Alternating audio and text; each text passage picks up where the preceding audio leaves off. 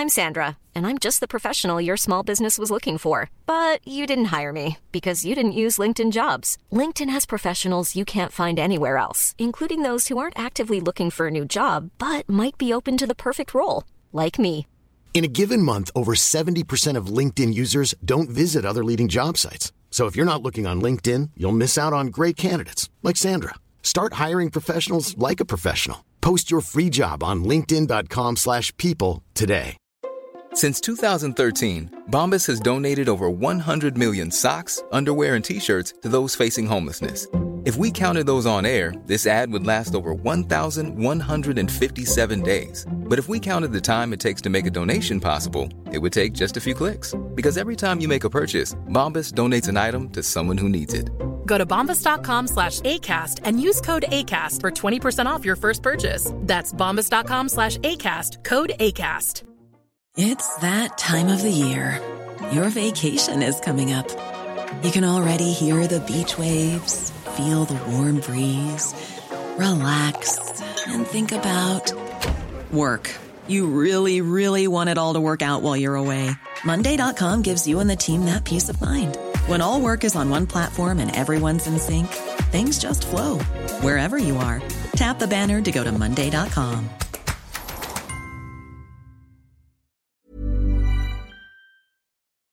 The GAA Hour is sponsored by Paddy Power. For exclusive content from their GAA ambassadors and other high profile contributors, check out news.paddypower.com. I'm not finished yet. It took me a long time to get here. both players have, have spoken with each other and uh, um, they regret what happened. They've had a frank discussion with each other and they're, they're both of them are keen to, to now focus on getting back their county jerseys. that these fellas will get such a f***ing shell shock next Saturday evening that we'll put them back in their asses for f***ing 10 years. So we're going to do two football shows today. Cian and, Co- and Conan are here as usual. We're splitting out the Congress. Cian, you will be delighted with this. You're getting in, you're going to talk about football, and then you're getting the hell out of here. Don't That's the way it should be, Wooly. That's the way it should be. That's it. And I am also conscious of the fact that some listeners are not interested in that politics side of it and I don't really care about Congress and just kind of enjoy maybe the football side of it. So we're going to split the two podcasts out. So if this is the first podcast you're listening to, we will have another one and Sean Kelly, former president of the GAA, is coming up on that one. So keep your keep your eye out um, for the other podcast. It'll be out later on today as well. Right. Kerry are probably the big story coming out of the National League and that they're four wins out of four. That's kind of, uh, you know, new management wondering what they're going to do. Going away to, it wasn't Pearse Park, it was actually Tuam Stadium, a heavy pitch, and we know Galway aren't at full strength, but at the same time, it's a very impressive start under Peter Keane, results wise. Oh yeah, absolutely. I mean, four from four. You, you know, And not at full strength either. Yeah, you can't. You can't. You, you literally can't do any better than four wins out of four games. No, literally. so, uh, So probably them- one of the few times literally has been used properly on this podcast. Um, yeah, and they've had they've had a number of injuries. They're definitely not at uh, at full strength, uh, particularly up front. Um, so they've they've tailored their approach. Uh, maybe maybe they would have been playing that way anyway, even if they had all of their all of their forwards available. But they've made themselves very difficult to beat. Yeah. Um, and I'm sure Peter Keane is absolutely delighted with the start, and I'm sure the group of players are also gaining confidence from from from the wins they've been getting, particularly away from home. Yeah, they're very aggressive in the tackle. Like I mean, we we talked about that about Dublin, but it was the same against Galway as well. But what was Tomas Flynn thinking? Lads, at that stage, Stephen O'Brien had nowhere to go. Like he was like, "I'm going to take on my man." It was Kearns who's been tormenting him all day. Little Kearns is turning himself into a right little so and so, isn't he? Like he, when he went at, after Tommy Walsh then as well. Like Tommy Walsh is a big gentle giant. Don't be trash talking Tommy Walsh. But anyways, so he takes on Kearns along the sideline, and you know yourself now, Cian. You wouldn't have taken lads on down the sideline. Maybe Colin, you would have. Well, I definitely would have. But you know, like you're running out a road, and you would have seen uh, Thomas Flynn coming across, and you're like, I'm gone here. If I have to check back, and O'Brien just blatantly stayed going, and Flynn gave him exactly what he wanted. He took a black card, gave the free, and O'Brien had nowhere to go. Like, I mean, it was stupidity of the highest order from Flynn. Yeah, it was. It was a tired, desperate tackle, is what I would Don't go near him anyway. He was gone. He was. Re- it was a dead end. Yeah, Bro- was- O'Brien shouldn't have really kept going that on that occasion. Oh no, he was going down. Yeah, he was heading. He was heading down a cul-de-sac. I mean, Flynn. Even the angle he was at in Everton, he, he kind of had nowhere to go, as you say. So Flynn just needed to make himself. uh, You know, he had to just spread his arms out. You know, the, the size that he has, he should have been able to do enough to force O'Brien to take another play, and that other play brings him basically over the end line or into the keeper's hands. Over Or- the end yeah, line, that's like, it, You know, he had no angle to play, so he dived in a bit foolishly. But Conan, as the resident defender, now has to tell us what he thinks of But it. Collins wing forward. He's a he's a utility man, a bit like uh, forward and back. Like I mean, dropping back. Ah, he's a better back. Though. He's a better. but this, this, back. but this is the thing. It's actually funny enough. One during Galway's uh, sin bin at the end of the first half, Kerry scored five from play or five points unanswered, and then when uh, Flynn went into the sin bin at the end, they got three. They got eight. They made hay when Galway. Didn't have that extra cover. Like, I mean, when you actually tried to put into context how stupid Flynn was, when Galway had got themselves right, but Galway had gone one up at that stage, did they? Or gone, a, it was back to a I draw? I think it was a draw match at that stage. Yeah. yeah, after kind of a jammy kind of old goal. Yeah, it was. Um, I, I, I have no idea. I have no answer for you. I have no idea what he was thinking either. I just, uh, as Cian said, it just seemed like lazy and tired, and it's like I want this play ended, and this was the best way to do it. Well, I think it's it's one of those situations where spoken about it before when the defenders are facing their own goal, chasing back, and that's what. Even though O'Brien was what I would say was running down a blind alley, he did have Flynn chasing back towards his own goal, and that just incites panic. And defenders or guys that are not used to that are inclined to do daft stuff. Yeah. I, I, like playing football over the years, you always know if you get inside when when you're getting close to goal. I mean, defenders are lunging at you. They're doing it like there's. It's so much easier to sell a defender a dummy when you're close to the goals because they're just in complete panic, Panic mode, Particularly if they're if they're chasing back after you, you can nearly do whatever you wanted, and they they nearly jump over the fence trying to block a shot that you're dummying. Like, and it's obvious you're not shooting. Like, Yeah. So but that, that's it's always an interesting one because in soccer, getting to the byline is always this huge thing because everyone's running back like panicked. Do you know what I mean? It's Yeah, like yeah. seen as this big scary thing. They're at the end line. it's only a cross made. It's not too much difference. Yeah, and they can't score from there. Eh? they can't score. They're just swinging it. But you're facing your goal, and you're obviously panicking. Maybe that was it. But I, said there was one. There was one uh, passage of play. It was between 42 minutes to 44 minutes, and I rewound it and I counted the passes. So there's 22 passes from Kerry. So they went from the right over to the left. Over to the right to the left. Then they got into the six-yard box. Decided nothing on in here. Came back out. Went back over to the to the right under the stand, and it ended with uh, Shane Enright kicking a bad uh, ball at the goals. It curled. I, I think it stayed in play. But it was like, Jesus Christ, what kind of crap? Like, I mean, to, to pay in money and see that over back, over back, and then a corner back. And like Galway are terrible for this. This Sean Andy O'Callig, Duane, Wynn, all these lads are taken off up the field randomly and taking all shape off the game. And that's what the defensive systems kind of do. They try to put an awful kind of si- structure on the game and you find out you'll see off camera just your man win and he's sprinting off up and his man following him and he's just taken completely out of the game it, it just it just makes for a terribly messy kind of kind of game Yeah. I'd, I'd say Peter Keane was just angry at Shane Enright for shooting there and from where he shot from. And, like, it's boring. he had scored a brilliant one in the first half Yeah. so maybe he was getting And I, and I know it's boring and sort of like it's hard to watch sometimes, but like that's probably exactly what they wanted to do. If Galway have everybody back, let's try this channel. If it doesn't work, bring it back out and try this channel and don't do anything stupid. And yeah, oh, well, it's a I modern game and Yeah. Galway didn't get a glove on them in that whole Yeah. in the whole phase of play Yeah, exactly. Look, Kerry did what they had to do. Yeah. Um, in that particular situation, they ended up probably wrong player shooting from a difficult position, but it was kind of they'd kind of run out of ideas. But uh, at the same time, the right thing in that situation was from to come back out again and, And go back. unfortunately recycle it all the way back out, probably to the halfway line and try and start again. You know, it's it's. It is very difficult to watch it at times, particularly when it's on a heavy pitch and it's windy and ever. Oh God, it's dire altogether. But players on the field have to make make the calculation pretty quickly and decide. You know, they don't have a lot of time to make these decisions, and sometimes they make the wrong ones.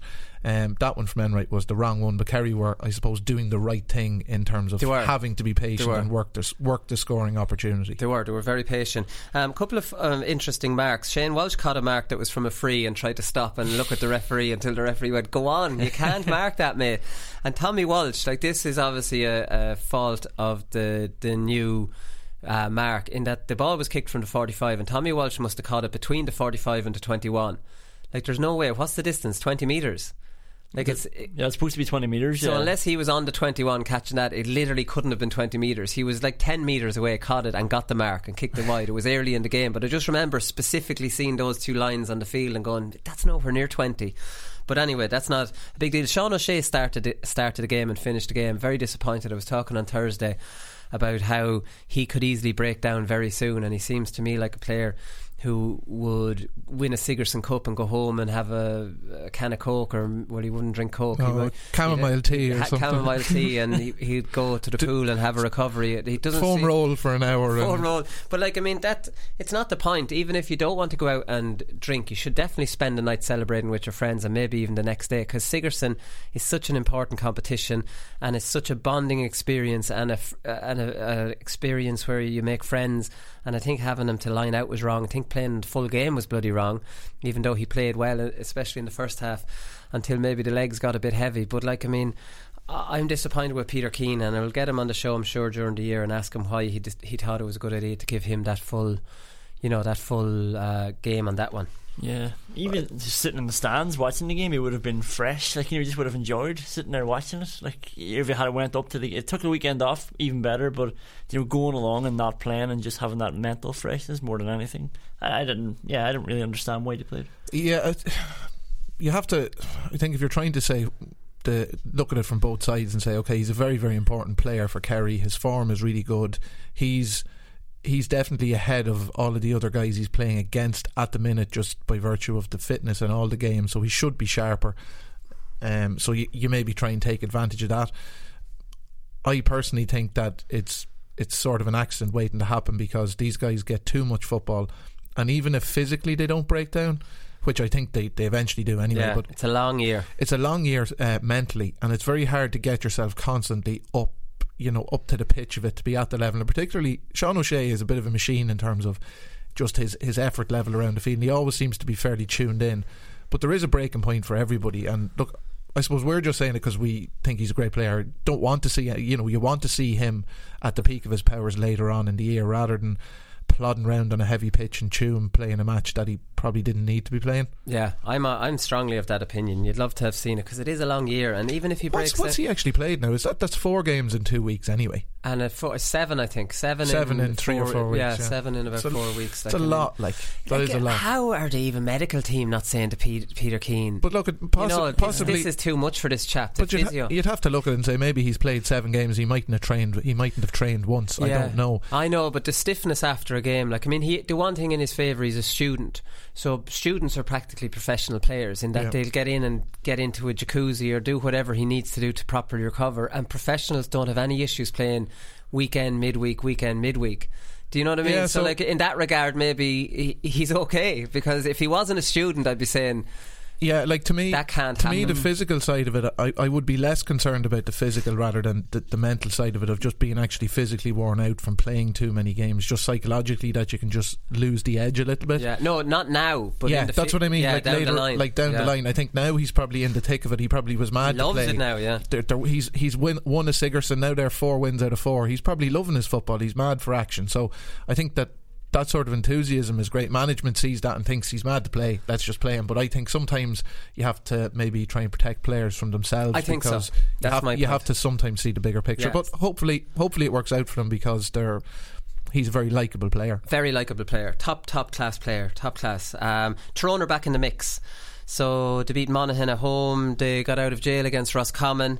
Um, Monaghan are in bother now after beating Dublin in the first game. going to lose their next three. Like I mean, and that's the one thing about Monaghan, especially over any other county, is the Cavan game isn't a gimme for them because they're local rivals and they hate each other. And they, the last time Cavan were up in Division One, Monaghan barely got over them. I think by a point at home. So like I mean, Monaghan are in big trouble. Like I mean, there's Monaghan.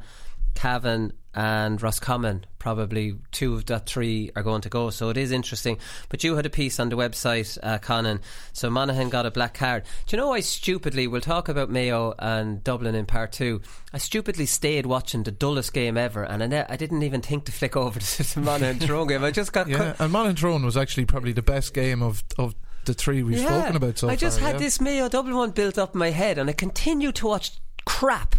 Instead of just flicking across, and it was only when it was too late by the time it flicked over. But anyways, so Monaghan get a black card in the first half to bring everyone back behind the ball. This is just before half time. Tyrone refused to attack them for three minutes, and then the whistle blew for half time. Yeah, Brilliant. was, um, yeah, the crowd were getting restless as well. and Even the Tyrone crowd are getting restless. Yeah, and a flick to um, Mickey Harte and Stephen O'Neill. And Mickey Harte was sort he's not going to really instruct the players to go and attack because Monaghan had every single, there's 14 players inside their own 45. And then Stephen O'Neill was standing behind Mickey Harte, shaking his head and gesturing to the pitch, like, you know, because. As if Tyrone wants to talk about this. I anyway. know, but uh, like uh, they, they were sort of like this game's a farce now because of these tactics, sort of thing. Um, and they just kept the ball. Yeah, there was one stage that every single player was inside the Monaghan 65. So Niall Morgan had come up, and they were all inside the 65, but there was no pressure on Tyrone either. Monaghan were just waiting for them. And then Tyrone actually got in anyway and had a shot from about 20 yards out. And Oh yeah, McShane, with a missed it, wogeous yeah. effort left completely ballooned him. That's the he panicked then because he saw these bodies around him and just hit it too fast. But yeah, they were happy just going back and forward and. So I don't know who to criticise there. I wouldn't Well, I- criticise I- Monaghan. Like I mean, Tyrone have the extra man. Like I mean, who who's at fault there in that situation? Really, or is anyone at fault? Or this sin bin is thrown. I don't think you, you can really blame any. Now, Mon- Monaghan took it. I- We've spoken about it. Monaghan did uh, did uh, uh, tried every trick in the book to waste time when they had the man down. There was lads in the second half. Then there was uh, an injury. Uh, Kieran Duffy went down. Yeah. Now harmless enough contact from Matty Donnelly. He lay down for about six or seven minutes and wasted the rest of the time. So they they had three or four minutes of Tyrone. Uh, doing nothing with possession at the end of the first half, and then the start of the second half there was maybe two phases of play, and then Duffy got a got a, a knock and stayed down for the rest of it, and not, back on came the Monaghan man. Ah, well, they have to learn from this. It's anyways, 'cause farcical. The sin bin is farcical without the, shot, the clock you're being stopped. genuinely getting to the situation where when a player gets injured, he needs to be told, "Get off the pitch. Yeah, We're playing on without you. Yeah. Yeah. Whether you're seriously injured or not, get off the pitch. We're not interested. Play has to go on." Well, that's a solution, or else just lit- literally the clock being stopped, so that like, it's not serving you any purpose by going down. Like, I mean, Yeah. you're not winning at anything. The clock is stopped, and then the. Re- I don't. li- Anyways, I don't like the referee having all the control over extra time. Anyways, and Mm. you because he'll always give a team a chance to to draw it up, and sometimes that can be nice as well. Like the hooter going off just as a as an equalising point is being kicked. Like I mean, Yeah. just before it, and the point goes over, you'd nearly be saying, "Geez, that hooter's a load of shite." It's uh, it's such a hard like with Tyrone. What do you do? Like they, they have an extra man, so you're thinking right, go and punish Monaghan, but they don't want to lose the ball to them either, and they want to counter attack Monaghan. So Tyrone are three points up at the time. Do they want to counter attack there, or they just kind of backs to the wall? Let's just try and not let Do them you in. know what though? It's, it's an interesting one because Tyrone are winning. Tyrone are winning by three Tyrone or four winning, points yeah. at the time. So I mean, there's no onus on Tyrone to to overly attack them. Tyrone were controlling the game. Now. It's a bit extreme for Monaghan to, to stick everybody back, but I maybe they look at it and say, "Well, we were a man behind and we didn't concede a score. Uh, we conceded a shot from within the scoring zone that should have gone over the bar from McShane, which it didn't happen. But Right. uh, look at it's just it's uh, it's not a great spectacle. That's really all that it comes back to. I think that on the pitch, Monaghan just came up with they had a clear plan, they enacted it, and Tyrone, when they were faced with it, didn't really engage with it. They they kind of stayed outside the, now well outside the screen. I mean, they were twenty yard. They were at the halfway line, and Monaghan were inside the forty-five. and What's was happened our game, lads? Three What's thrown happened our game? passing it around like it's It just. wouldn't have happened in my day. It No, definitely wouldn't have happened I in my de- day. we definitely would have We'd got have it gone and out and we'd lamped have, it in. and we'd have tried to kick the ball over the bar and win the game. Um, talking about Colm Boyle and wasting wasting um, sin bin time, Colm Boyle took the umpire out. Jeez, I hope that umpire actually is okay. He would look like he was completely knocked out, and he was an elderly man as well. So I hadn't, I'd never seen an umpire taken out like that before. He's a Um, Derry umpire. Yeah, Derry put up a is he picture of him that night. Yeah, and he said Tom's grand and had his thumbs up in the changing rooms. He looked a bit shaken up now. In fairness, Could but, get a um, cup of tea into you, Tom. There, yeah. maybe a pint of Guinness. Very nice fella as well. So it was it was tough to see him getting such a whack. Yeah, it was actually, and it, it went down to him, and he wasn't a move out of him. I was thinking, geez, that'd be terrible, wouldn't it? Your mind starts wondering. But anyways, like I mean, the Keegan sin bin. What a stupid thing for Lee Keegan to do. He knows better than that. You don't get away with stuff like that. I remember doing that in an under 21 All Ireland final before and thinking I was being smart and getting a yellow card early and it just kind of rattling me. Like, I mean, it's stupid. You don't get away with that. It's it's obvious what you're doing. Like, and you try to act the innocent. and very rarely you see a player doing that and actually getting away with it. You, you don't get away with it, and it's a clear black. And Keegan was just, you know, he was stupid. The Seamus O'Shea black or sin bin didn't look like a sin bin to Uh, me at all. yeah, he looked like he was falling down. really, really harsh I think Fenton gave got hit that for him by getting frustrated, and he was doing a bit of trash talking with Aidan throughout the game, which is unlike Fenton. Well, I think, uh, yeah, I can see what happened there because Aidan O'Shea gave him a right belt and decided to head at the start at of the the game. of the Fenton head. didn't like it, and uh, Fenton got a got a nice bit of energy every time Aidan O'Shea got the ball after that. I, I- Yeah. I think that's fair enough. It's good, it's good to see stuff like that. Oh, it is. It is because Fenton has that kind of like you don't get to the level Fenton's at without being a fierce competitor. He didn't like that. He got that. Now Fenton then dispossessed Aidan O'Shea with one of the best textbook tackles Yeah, you'll ever brilliant. see. That's terrible when that's blown. That's exactly what you teach. Now he was from behind, but he put no contact on Aidan O'Shea's back, flicked the ball away, which you're told to do as a child, and it was blown a free against him. The other end, I don't think Aidan O'Shea even got a free against him when he, clo- he he tried he tried to do the same thing Fenton did, went too high, Yeah. and ended up punching Fenton Yeah, across. the Fenton I don't a- think that was even a free. No, I think Fenton had been given a free from before he was sort of pulled back uh, by Ruane, the midfielder, and just at the end of it, then he got a he got a clatter from Yeah. O'Shea, so it was a kind of a double whammy. For Yeah, him. and they're terrible rattles too because you're totally not expecting them. Say, like if you're in a row, you might be tensed up a little bit, or- but when you're completely relaxed and suddenly just you get this dunt in the side of the jaw, it's a terrible shock to your system, isn't it? Like, I mean, you're totally rattled. Anyways, I didn't get too many of them. Um, You were too quick. Wooly. You were too, too quick. The Black Death roll on, lads. When are we going to give the Black Death Fermanagh some credit? So now this is the two favourites to get out of Division Two have been uh, taken apart at home by Fermanagh. Kildare last week, and now uh, coming back from nine two down against Donegal. Donegal down to 14 men. There's a lot of men. Carlow down to 12 men against Offaly. Might mention that in a while. There just seems to be Roscommon, Nulton Harney sent off. There's it seems to be.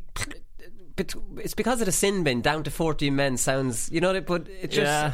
it, there's black cards all over the place happening in these games It sounds better for those teams when they lose, and then the report says twelve man Carlow lose. You know, as if that was the reason. two of them it. were sendings off actually one was a black Yeah, I don't, I don't know what's going. Like maybe referees are just being told to clamp down on things a bit more. Like, and you would see some of the decisions over the weekend. You're like, as we're talking here, like that that's a bit harsh, isn't it? And they do seem a bit more trigger happy. The referees. I don't. I didn't see the Carlow sending off, but it does when you see twelve man. It sparks of fucking indiscipline. Yeah, no, it definitely does, especially when two were two were reds. But like, I mean, Donegal have only won twice in fifteen attempts at O'Donnell Park.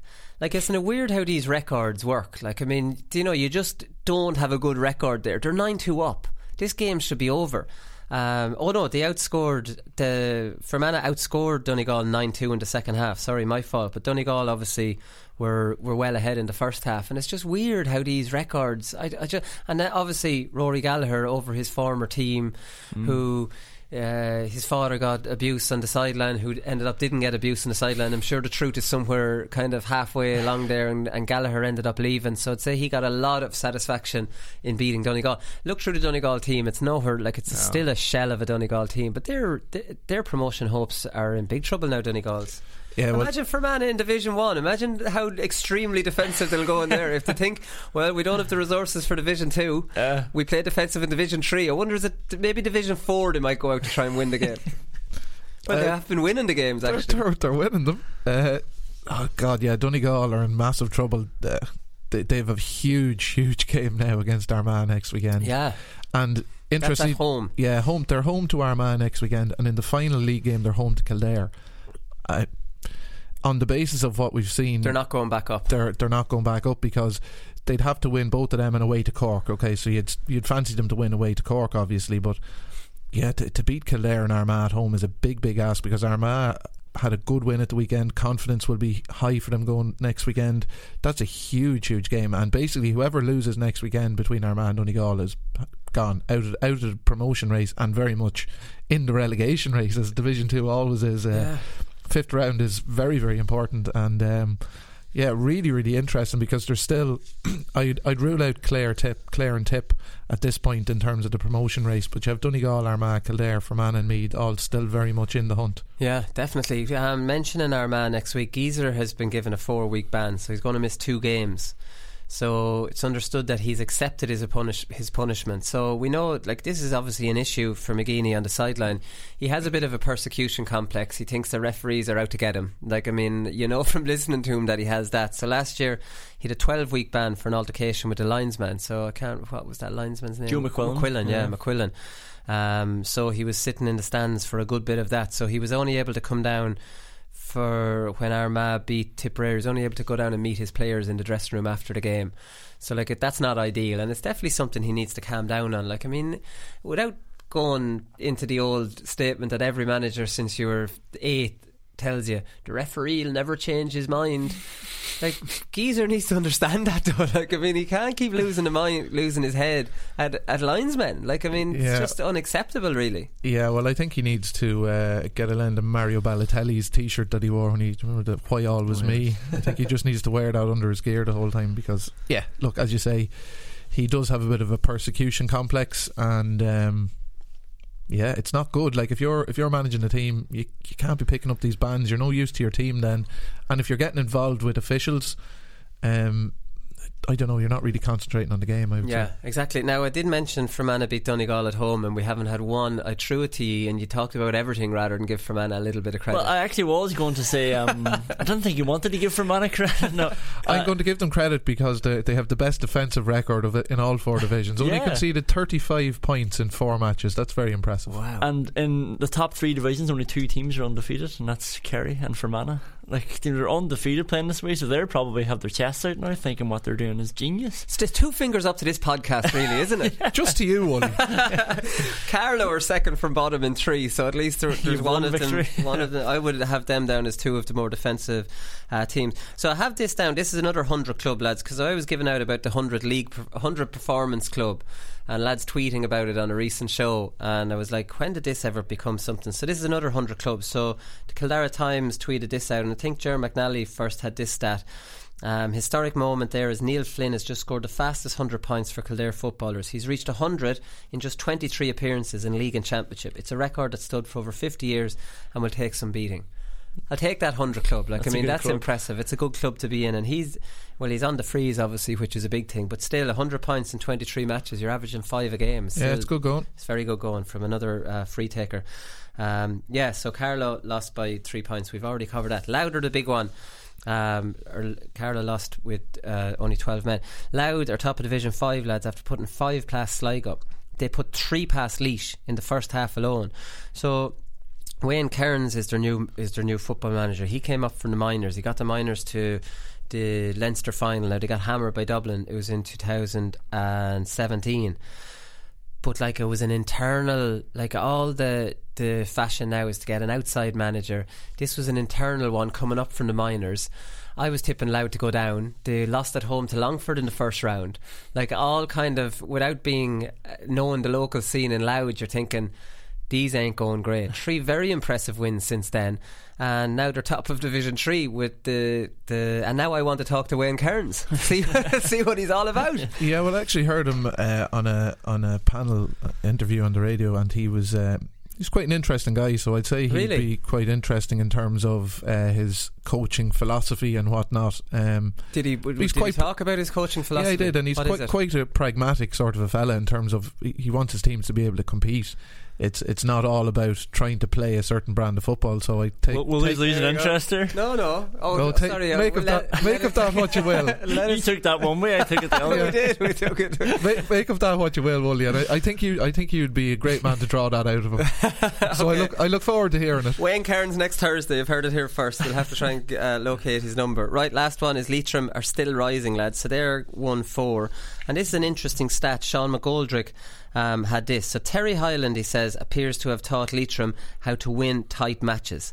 They have come from behind at, or they've been a, behind at half time in all four games, and three of the four wins have come via injury time scores. That's. That's an incredible stat now to turn like this is crunch time in matches that Leitrim now I don't know how you fix that or how you like is this an anomaly or like I mean it's just a coincidence that they're battling from behind which would not be a trait of Leitrim uh, it's that confidence to know. And then to be scoring injury time winners. Like I mean I don't know. I just w- was very shocked at that. Like I mean that's a serious Well, it's look, it's fitness and it's composure. That's you know, get grinding out results like that is about physically being able to do it right And until the end of the game, keeping your tempo high, and yeah, making making the right decisions and seeing it through. Execution and decision making along with fitness. Um, but yeah, there's a lot of work goes into that behind the scenes. That's in what I'm saying. Of on the training field and talking about things near the end of the game and reassuring your players that when you're behind, it doesn't matter. You can still get something out of the game. You have to keep going, keep going. You know, so that that's a, a massive thing for Leitrim, and, And it shows not- great character in the I group. would say that that's not an easily taught thing to a team who consistently in Division Four and consistently lose. You know what I mean? Mm. Loses. You know that's difficult. Yeah, and this it sort of reinforces the idea that yeah, it's not like they're pissing through Division Four and this is you know too easy for them. It's like they are still competing at their level, but they're winning games against teams who are at their level, which makes it all the more impressive. Like you know, we're not talking about Derry winning four games from four.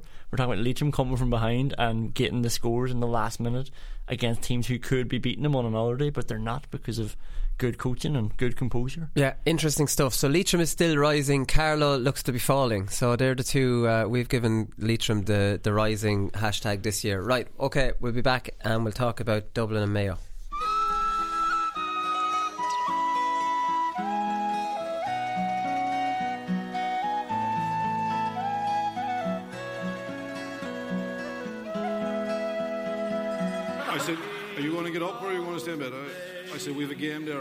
If you, if you, if you wouldn't mind, if you wouldn't mind joining us.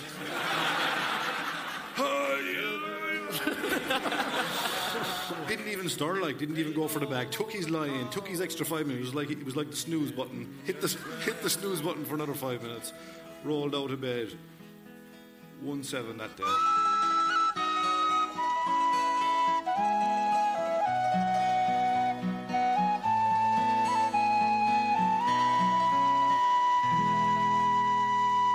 Okay, so Dublin won 12, Mayo 7 points.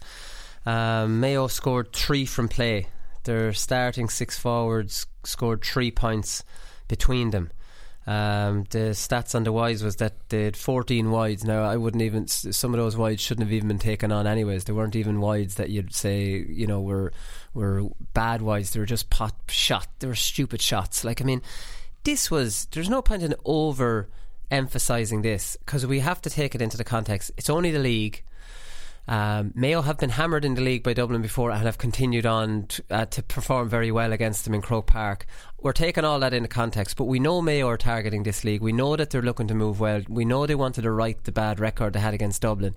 Mayo were simply deplorable. Terrible, terrible, Yeah. terrible. Yeah, it was an absolutely horrendous performance, really, from Mayo. By their standards, it was just desperately poor. Spoke earlier about the Lee Keegan black card. That to me just sums up the evening for them. It was just bad decisions, doing the wrong thing, and just doing it consistently over the whole game. Even if you go through all of their players that played the match, practically none of them came out of the game with any great degree No. of credit.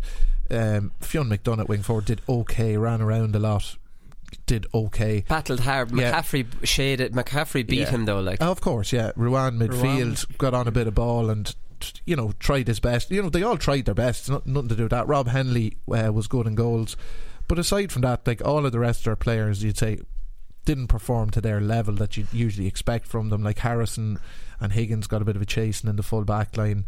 Uh, Paddy Durcan was taken off at half time. I don't know whether Oh, he was injured. or not, He but was yeah, injured, but he yeah. wasn't doing well anyway up to that point. Um, so just just didn't happen for them anywhere across the field. Aidan O'Shea did okay in about the first five or ten minutes, and then just disappeared out of the game completely. Um, Andy Moran had a poor game. Yeah. wasn't in it. Doherty started okay, but then faded.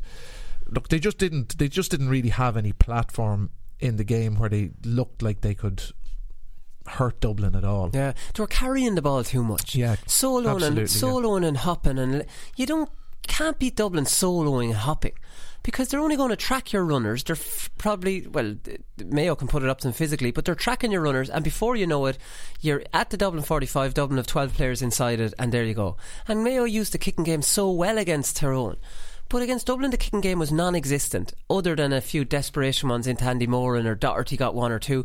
They seemed to have no link man between the defence Yeah, and the full could- they- forward they line. couldn't get up far enough Couldn't up get up far Like- enough, so they ended up carrying it. And Dublin are tracking the runs, and then they get up to that far end field, and they ran out of completely ran out of ideas when they got up there. Like I mean, the running game doesn't work again, and maybe this is uh, the game has changed since since Horan was over them last. But look, remember Lee Keegan's goals against Dublin in the Ireland finals.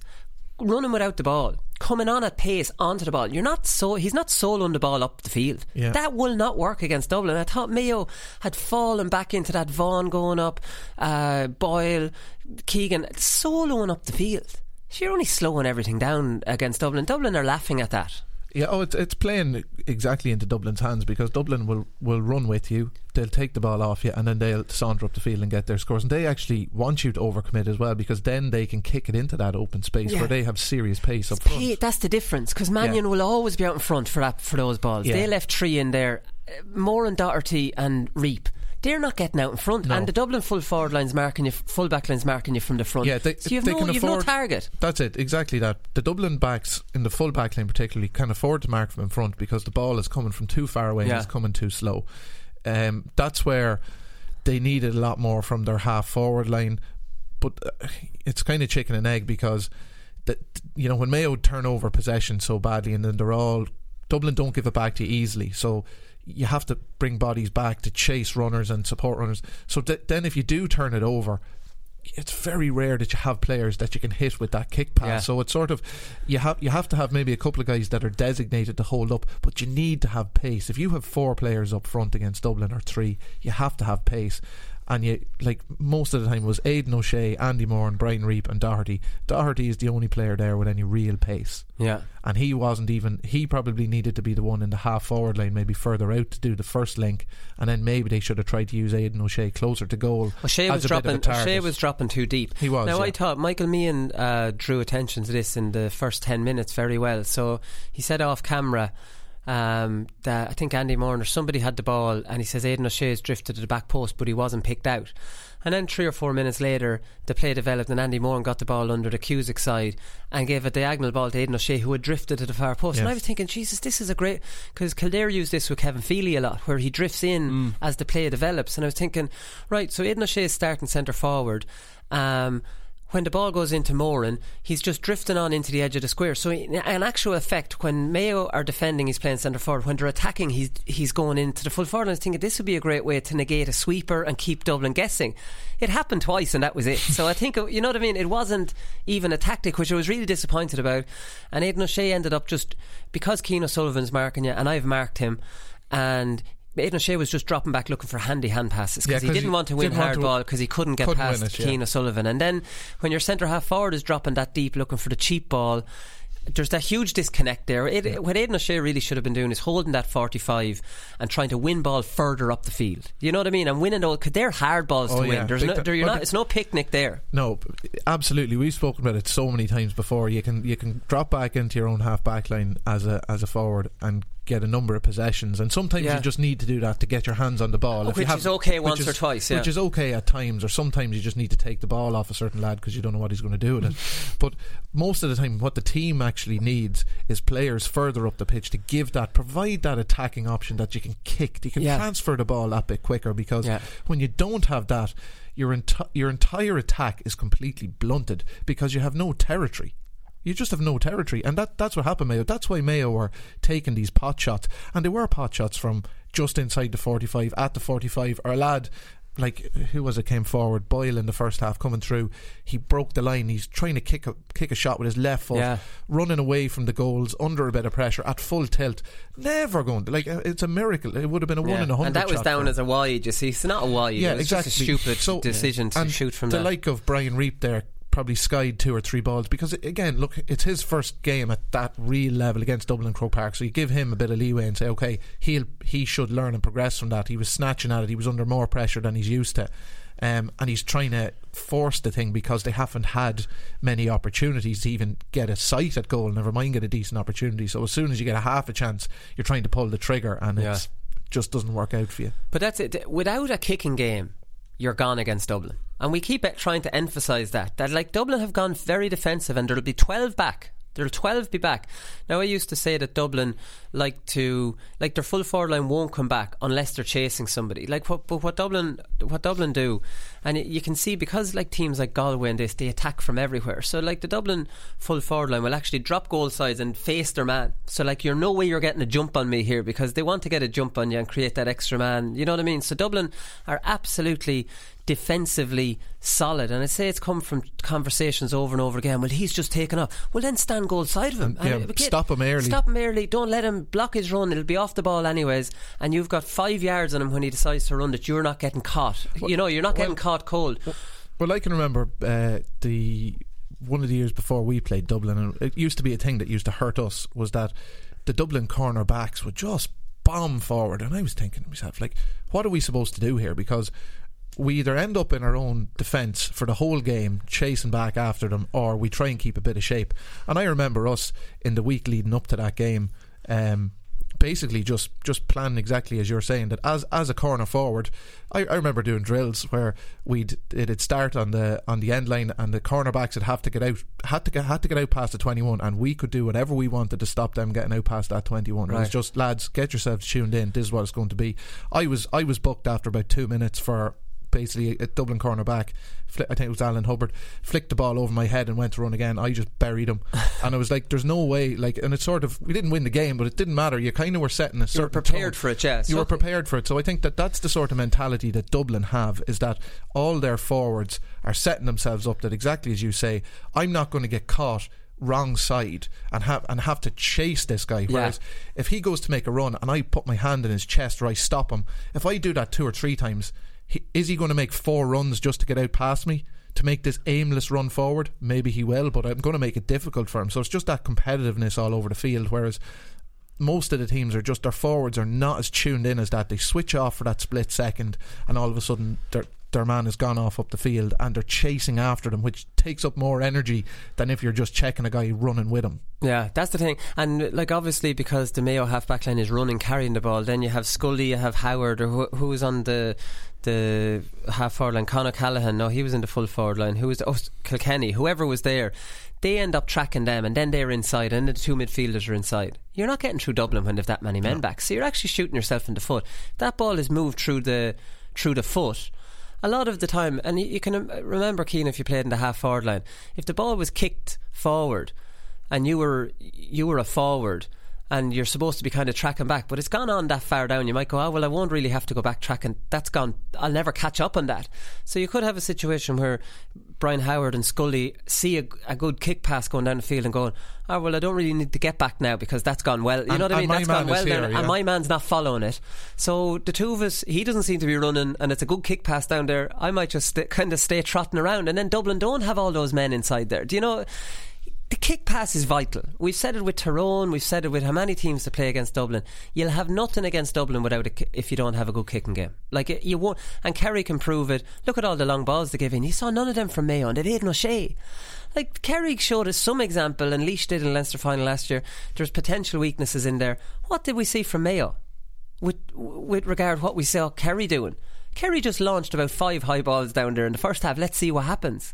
Mayo have Aidan O'Shea that could potentially be causing. Well, I- they've maybe put one or well, two no, in I there. think I think if you right taking into running the ball, yeah, but taking into account that Mayo lost the game and underperformed, right, and from early on in that game, it was fairly obvious that they were going to be beaten. To be honest, um, I just think that this this issue that you have of co- constantly running the ball, it's never going to be effective, uh, particularly not against Dublin, because you're not going to outrun Dublin.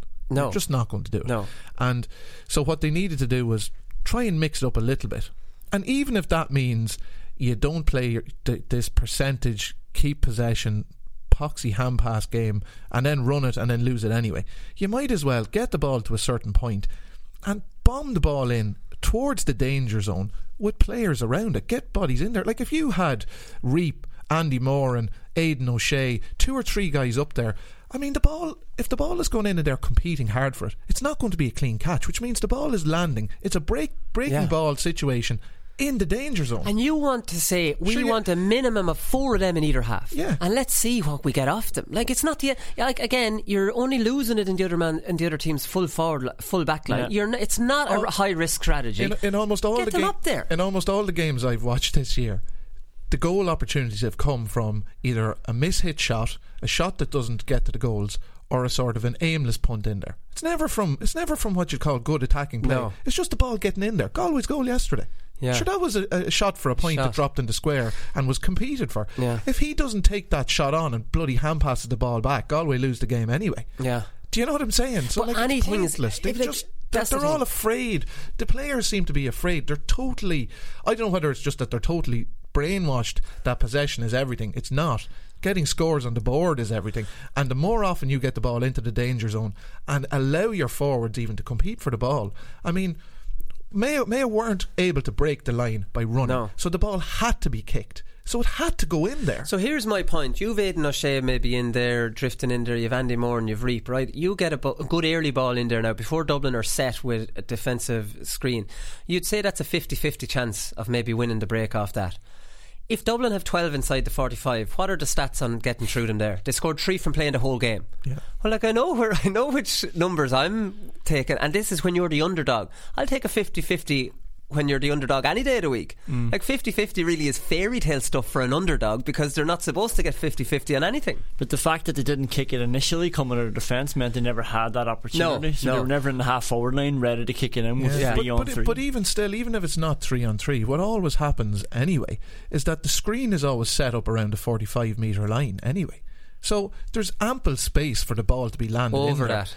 To, to drop into that. Now, And with the offensive mark, it's unforgivable because the whole idea behind offensive mark is instead of being outside that screen, there is that option of going over the screen and having a good fetch and the screen being irrelevant. yeah, well, look, we all accept the fact that when the ball goes in there, it's Uh, you know, you- you're not giving yourself a 90% chance of retaining possession, but it's not about retaining possession. It's about trying to create danger in the opposition zone. Like, that's There what people go. are forgetting about. Yeah, it's not are. about ball retention. Sure, if you wanted ball retention, you wouldn't take a shot, would you? You'd never score and it'd be fucking nil nil. like, you have to get the ball into the At, danger at zone. what point do you go from ball retention to attacking? And attacking comes with risks, right? Of maybe Correct. losing the ball. like it really is incredible where the way it's gone, isn't it? Yeah, it is. Well, it's considered good play now to, to just continually pass the ball to your teammate five yards sideways, backwards. But you're, you can't score if you're passing the ball backwards. Like, I mean, Yeah. it's just beyond belief. There are times when you have to work it and you're trying to create a, a space to pop the ball into or to, to break the line. But when you're playing against a team and you know you cannot break the line by carrying the ball, no matter how many times you recycle the ball over and back and left and right, you have to try and get the ball into the danger zone and create a contest for possession whereby when the ball hits the ground, it's a breaking ball scenario, and it doesn't matter whether you're a Dublin player, a Mayo player, a Carlow player, a Leitrim player, or a Meath player, a Leith player. Everybody has the chance of winning that breaking ball when it hits the ground by just going in for it and being aggressive on it. You win it in there, you should be able to get a shot off straight away, and it's a score. Or you're going to be fouled, or you lose possession, but you're losing it high up up the field, and you can immediately get pressure on the ball because you have players in there. That's the other thing for it. Like if you do lose it in that full back line, you've got that full court press in there. Do you know what I mean? That's all in But there. But the opposition have to go the full length of the field as Yeah. well. I mean, it's Yeah. worse. It's it's. I just don't know why. Like, I mean, I don't want to be here saying that we're, you know, encouraging aimless balls in. But we almost are here. No, at but- ti- not aimless. no, like when- at- when the at- running game isn't When working. you Yeah, can't when it- break when- the yeah. line, when you when Exactly. it's fairly obvious you can't break, you're playing fucking Dublin. Like Yeah. they have eight men across. Like you're not breaking you through. don't get through them. They're getting a hand on. They're so strong. Like when Dublin are at that twelve back, just get it in. Take your chances and set up for and them. they have a weakness in the air in their full backline. Like it's it's mind boggling that this is not being And Kerry, attempted. Kerry showed it and got a goal off it in the first half. Kerry showed that getting these in there causes a bit of panic in there. Mm. And I can't understand how James Horan wouldn't have a- targeted that the, as well. The, o- the other thing, it goes over. If the ball lands in the square, the Dublin halfbacks and players in that defensive zone, if they're tuned in, they're again running back towards their own goal to a breaking and we ball. know what happens there. But they, they can't see the man. if you're trying to mark a man, you can't mark a man who's who's running off your shoulder when you have your eyes on the ball, running back, Yeah. running back in towards your own goal. So Yeah. therefore, all these checked runs, like say Jack McCaffrey and Fionn McDonough, he's checking his run, he has him and he has him tagged. Ball goes over Jack Jack McCaffrey's head and he has to turn and run back towards his own goal. He doesn't know where Phil McDonough is. No. Andy Moore, somebody wins it inside. Uh, throw it back out to him. Yeah, yeah, it does. It's it definitely mixes it up a bit because it just look, the whole match was Groundhog Day. It was like, ugh, Yeah. Mayo aren't getting through here. Like, and, that, and that also takes away Dublin's biggest strength. Dublin wants actually everybody in the in the world wants to turn the ball over under forty five, and then they go on attacking and breaking, Yeah. and where they have eight players and just That's the optimal area, yeah, that's so exact- you're negating that when you kick it in. Like, Yeah, the know, risk of that. That's And- where they want to turn it over. They don't care. Like you, you don't, you shouldn't care if they get it five yards out. Yeah, and we saw Galway a lot yesterday with Kerry. M- the majority of their defending players are all around the 45. There was that gap over that.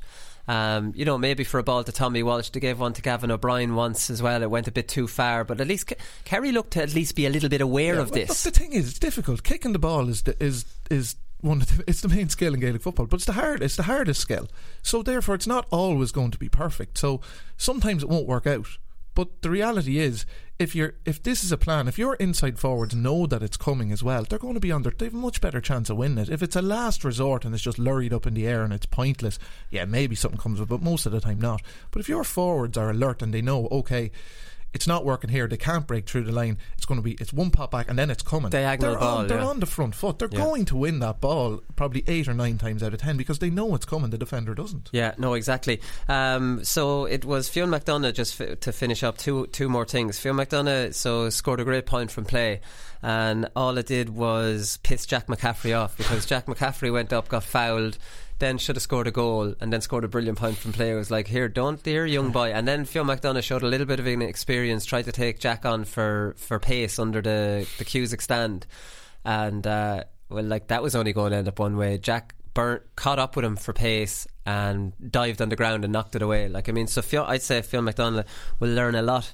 Um, probably from that that uh, experience.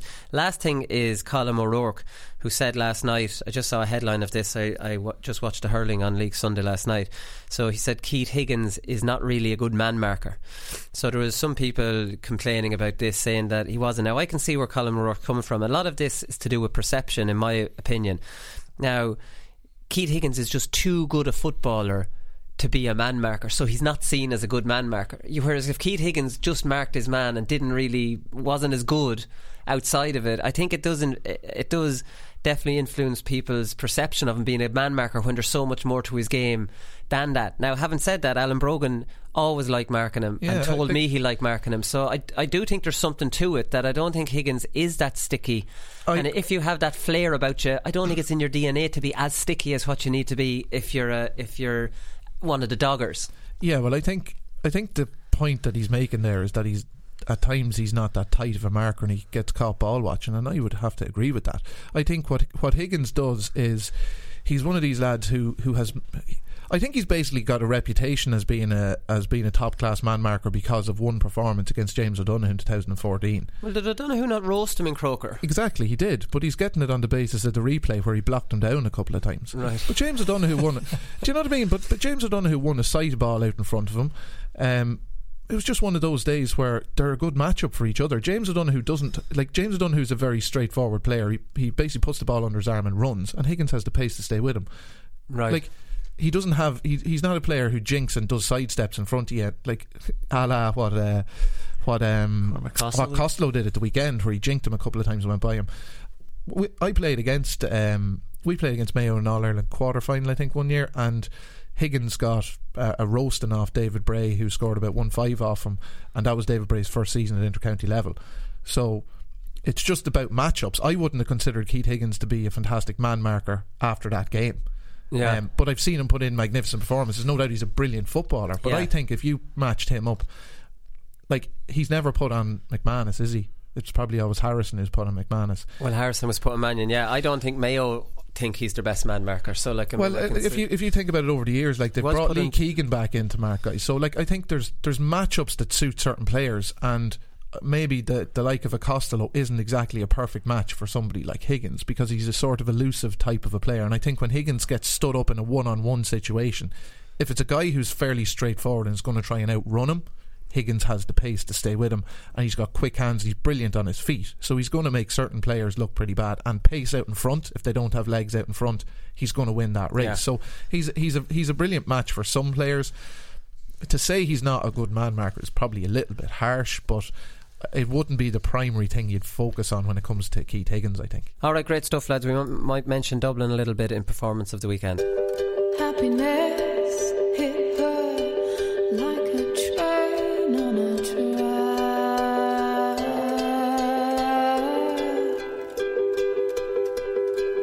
I don't really know Jim anymore. Me and him were like best friends when, when we played, you know. He's seen the light of Jesus and uh, I'm still like fighting the devil, you know. The days are over.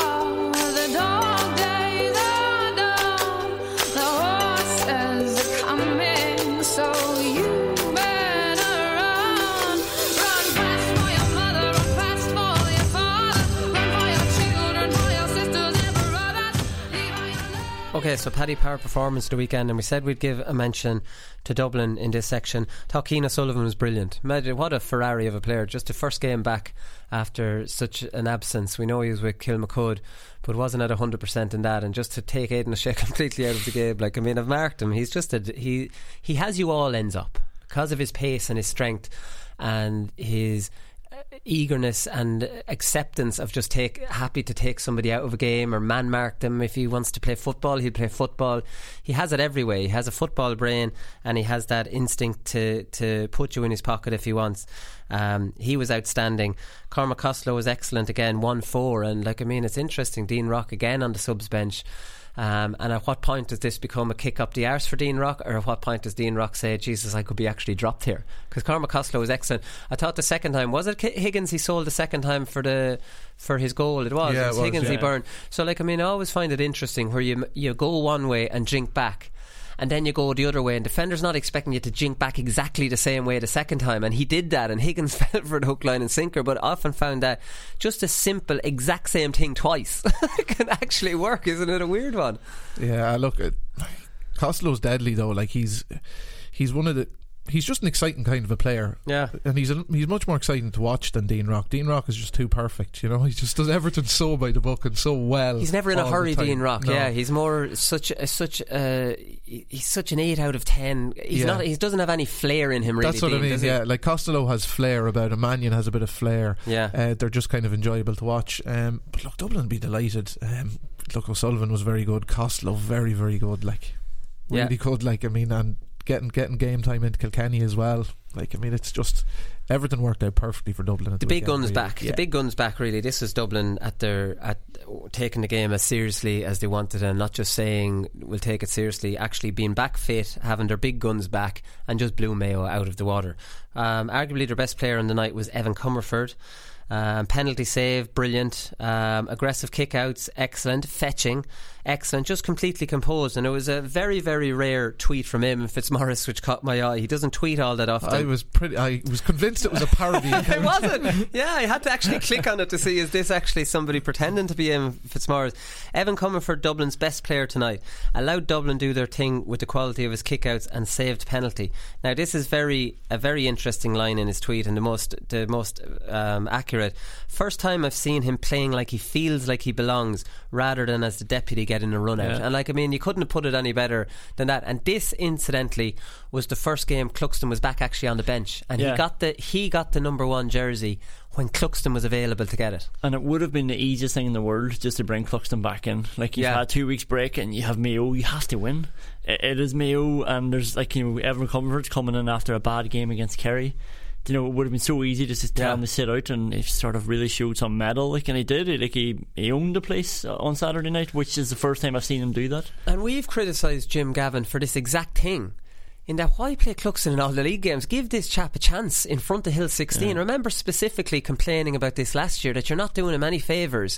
And he's sticking with him this year. I don't know what's changed. Maybe he's thinking, maybe Cluxton's told him I have two years left. You know, like we don't know what's going on behind the scenes, but definitely this year has been out of keeping for for uh, with the last six years. Yeah, it, ha- years. it has been. Yeah, but look, maybe Cluxton might have been on the bench, but maybe he's not fully there yet either. Um, just he's obviously a good guy to have around the camp. So, look, Comerford probably deserve. Probably is entitled to have the opportunity to bounce back from what was a mediocre enough performance against Kerry. From but look, at the end of the day, he's a bloody goalkeeper. Like my criticism of of him the last day would have been that he didn't just put the ball out. It was too, you know, it was too safe playing the ball to Yeah. the cornerback, too slow, not getting them up the field.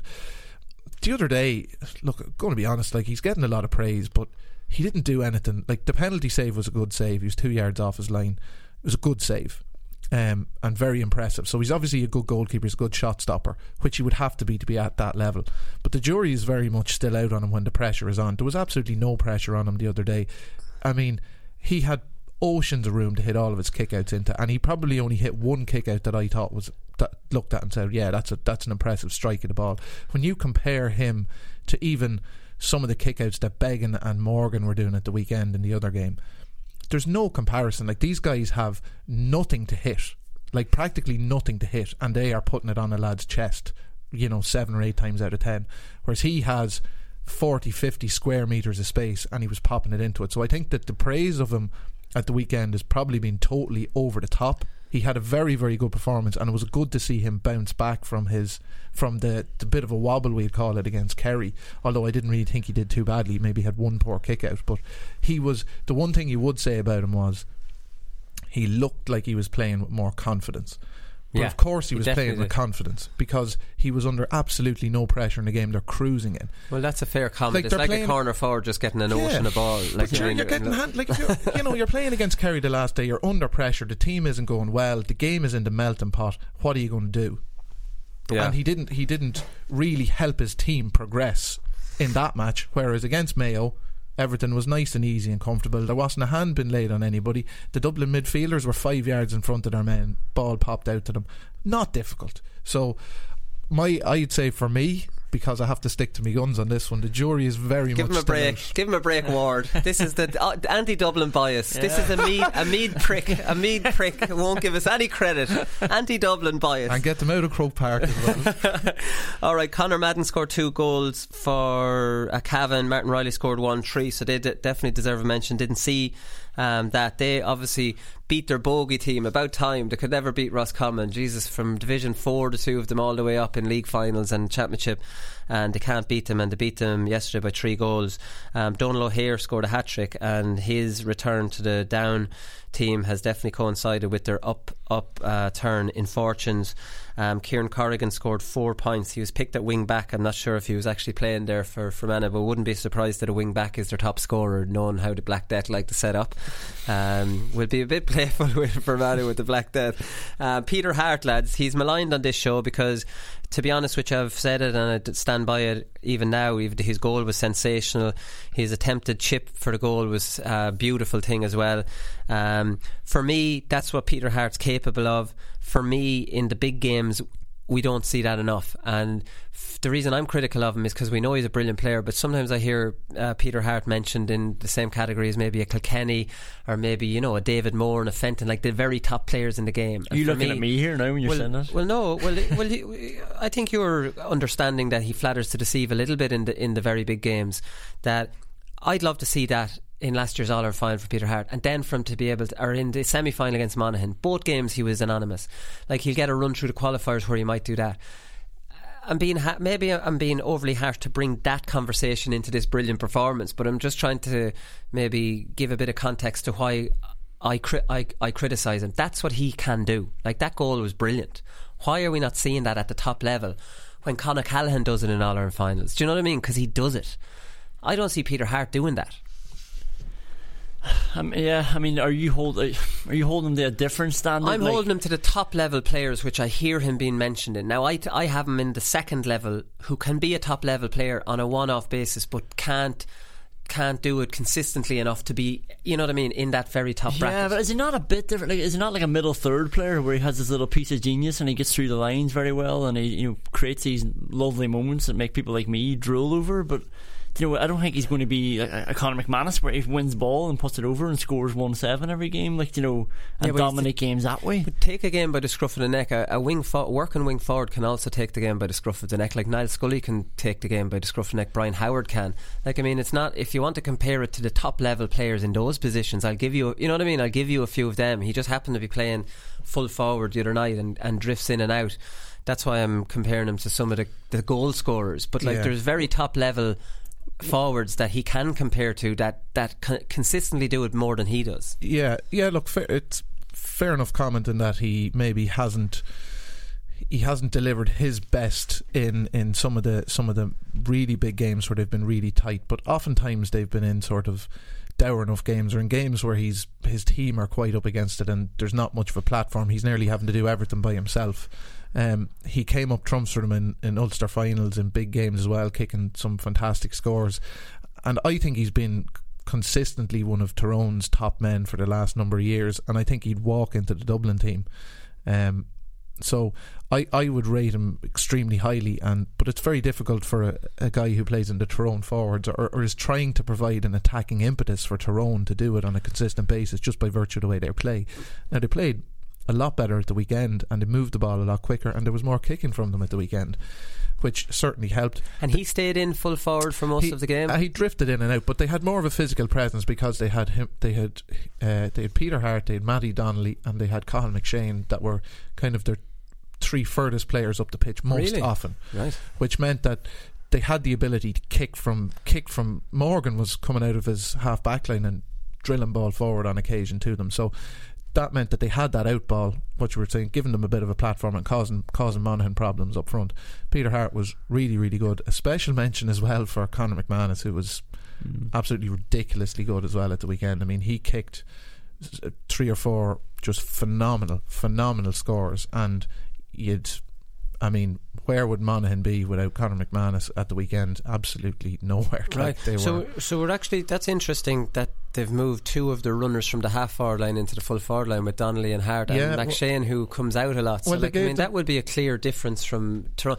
I'm, I, I'd be very interested in that because I, I, like this is what we're trying to say. Well, what the we were saying was uh, what I've said on a number of occasions that is that they need more of a physical presence up front. Yeah. and when you have Matty Donnelly, McShane, and Harte up there, that's physical presence. It's power. It's pace. It's scoring ability. Ability to break tackles.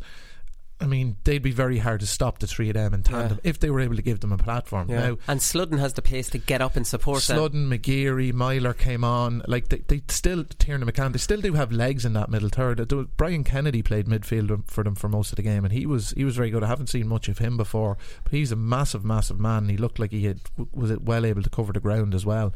So, look, there's no doubt that there's.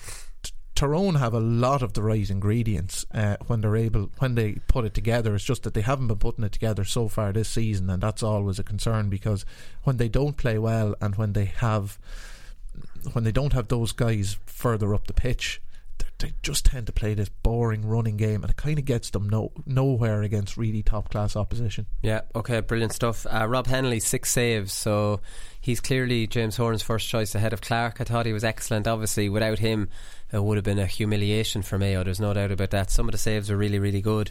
Um, you know, and he's favoured for his variety of kick out over Clarke, so he deserves a little bit of credit as well.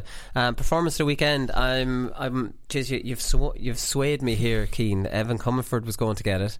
Well, even, Um, even if you look at say uh, the, the options that that Hennelly had versus what Comerford had on kickouts, Yeah. there's no comparison. And I think that Dublin and Mayo both won the same amount of their own kickouts. Yeah. Stand to be corrected on that because I'm not a I great didn't stats see. man. I didn't see those stats. Now I'm going to give it to Peter Harte because he's been maligned on the show. I want to see more. I want to see more from Peter Harte.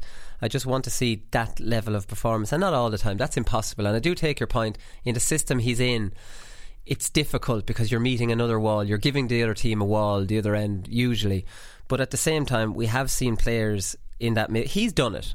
like I mean, if he does it against some teams, and you say, well, it's difficult to the system he's playing in. It's the same system against one as it is. uh, You know what I mean? Well, against think, I another. think- so, I like, think, I mean, I think your criticism is not having performed brilliantly against Dublin is probably the main one. That's what kind of well, he went. stands He, well, he you was completely anonymous in that, and against Monaghan in the semi-final, and the semi-final the year before against Dublin the year before. And no, that fair enough with Dublin, but like I mean, Dublin are uh, kind of outliers. But I don't know any of these big games, and I do take your point in that Ulster final. He scored that absolute screamer at the end, but I don't remember him being unbelievable in that game outside. Scored that. three in that second half. That played, was played a brilliant diagonal ball as well in Yeah. that. Yeah, so maybe a second half in that. Anyways, look, listen. Um, Don't Peter let Harte- the truth get in the way of a good argument. Peter Harte, just to show I don't have bias against you, you're getting your Paddy Power lucky pants, right? That's all we've time for. We're back on Thursday, and we'll definitely have the loud manager, lads. Um, we just have to try and uh, track this fella down, right? We'll talk to you then. Good luck.